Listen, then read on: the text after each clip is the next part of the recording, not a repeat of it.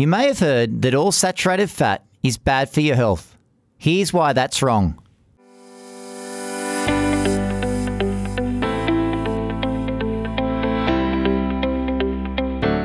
Welcome to 9 Minutes to Better Health, a podcast series that breaks down real science for you to use in your daily life.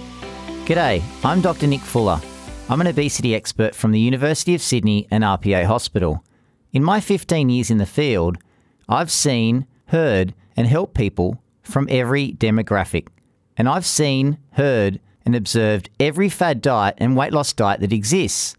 And here's the thing they all work short term, but then the weight comes back.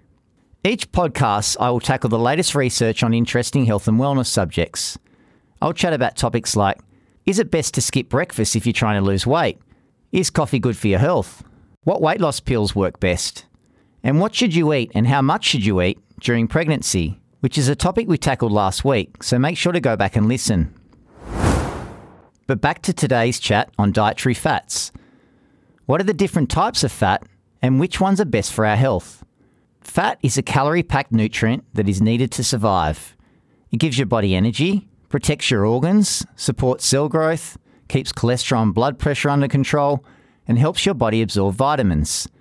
Fats are an important part of a healthy diet, but some are better for you than others. Let's jump into the literature to find out more. There are four major types of dietary fat in food trans fat, saturated fat, monounsaturated fat, and polyunsaturated fat. The worst kind of fat is that known as trans fat. Studies show that just 2% of your daily calories coming from trans fats will increase your risk of heart attack by 23%. Although they are naturally found in very small amounts in beef and dairy, like cheese and butter, it's the artificial trans fats that are of great concern. Manufacturers create trans fats when hydrogen is added to vegetable oil, a process that is used to turn healthy oils into solids to prevent them going off. You'll find this type of fat in some commercially produced cakes, biscuits, and pastries. Although Australia doesn't have a high consumption of trans fats compared to other places in the world, some countries have banned them, such as the US, meaning you're likely to consume less.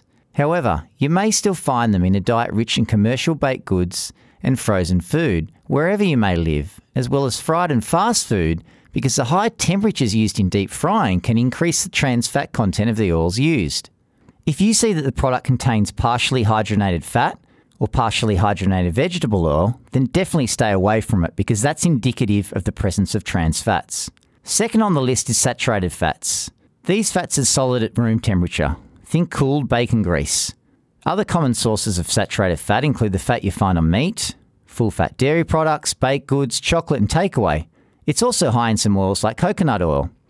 But is this type of fat bad for you? I dug up quite a few papers on the link between saturated fat and heart disease, which you'll find in the show notes. Foods containing saturated fat can drive up your bad cholesterol level, which then blocks blood flow to your heart, causing a heart attack. Anything that is processed or fast food will be high in saturated fat, and these foods will worsen your health. When you look at the research, both the randomized controlled trials and the observational studies, the best outcomes and strongest evidence for reducing risk of heart disease were found when saturated fat in the diet was replaced with polyunsaturated fats, which is another type of fat I'll tackle shortly, or when there was an increase in the ratio of polyunsaturated to saturated fat consumed. An example would be swapping butter for olive oil or avocado as your spread of choice. The studies also show that including more high fiber, whole grain carbohydrates and polyunsaturated fats in place of white refined carbohydrates and saturated fats reduce the risk of heart disease. However, the research also highlights that not all foods containing saturated fat are bad for our health. What I'm saying is, not all saturated fatty acids are equal, and the type of saturated fat found in some foods like dairy, particularly milk and yogurt, do not have a negative effect on our health, and they're not foods you should be eliminating from your diet. I did a whole podcast on dairy in episode 8, so make sure to go back and have a listen. Third on the list are the monounsaturated fats. When you dip your bread in olive oil at your favourite Italian, you're getting mostly monounsaturated fat. Much like polyunsaturated fats, they differ from saturated fats in that they're liquid at room temperature, not solid. Good sources of monounsaturated fats include olive and canola oil, avocado, and nuts. The discovery that monounsaturated fats were healthy came from the seven countries study during the 1960s. It revealed that people living in the Mediterranean region enjoyed a low rate of heart disease despite a very high fat diet, and the main fat in their diet was olive oil. The last type of fat is the polyunsaturated fats. Most oils are high in polyunsaturated fats. These types of fats are essential, meaning your body can't make them. So you need to get them from food. And there's two main types the omega 3s and the omega 6s. The best source of omega 3 is fish. It's one of the best anti inflammatory sources of food you can eat. You can also get omega 3s from plant sources such as nuts and seeds. But this conversion process of the plant source to its usable form is not an efficient process in the body, and you need to eat a lot of them to get your quota. And when it comes to omega 6s, it's not difficult getting them in, as most oils are a rich source of this type of fat, including oils like vegetable, safflower, sunflower, soybean, walnut, and corn oil. The research shows that both mono and polyunsaturated fats are good for us. However, the modern day Western diet has meant we're getting too many of the omega 6s, particularly from oils and commercially produced foods such as bakery goods, frozen foods, and fast food. Most of us are eating far more omega 6s than the omega 3 fats, and on average, about 10 times more.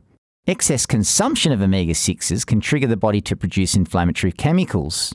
The research doesn't show they're especially bad for our health, and I'm not saying you should be avoiding them, but they also shouldn't dominate your intake, of which they currently do. So, a simple way of dealing with this is adding in some extra omega 3s by eating more fish, nuts, and seeds, and also switching the type of oil you use to one that's high in monounsaturated fat, such as extra virgin or cold pressed olive and canola oil, to improve your ratio of omega 3 to omega 6 in the diet. Reducing your consumption of takeaway and fast food to once per week is also crucial. My advice number one, Fat is important for many body processes, and you need to include a source of fat with every meal to ensure its balance. Great sources of fat include avocado, olive oil, fish, nuts, and seeds. These are some of nature's best treats. Number two, getting enough omega 3s by including a couple of servings of fish in your diet each week is important. And if you don't eat fish, you may benefit from a fish oil supplement, but you need to be taking 3,000 milligrams per day usually three to six tablets per day, depending on the strength you buy. Number three, use cold pressed, extra virgin, or canola oil as your oils of choice. The rest can stay on the shelf. These oils are perfectly fine for frying at home too. And lastly, avoid foods high in unhealthy fats like processed meats, butter and cream, crisps and chips, pies and pastries, fast food, and other commercially produced foods like biscuits, donuts, muffins, cake, chocolate, and ice cream. Food from this category should not be consumed more than once per week. I'm not saying cut them out, but we do need to reduce our volume. The take home message Fats are an important part of a healthy diet, but some are better for you than others. Trans fats are bad for our health, as are a lot of saturated fats. Mono and polyunsaturated fats should make up most of your fat intake. Focus on reducing your consumption of processed and fast food to once per week and include more foods rich in omega 3 like fish. For more help with your diet, make sure to check out the show notes. That's all for today, so please give us a like and share with others if you're enjoying the content, and make sure to subscribe to the podcast to stay updated.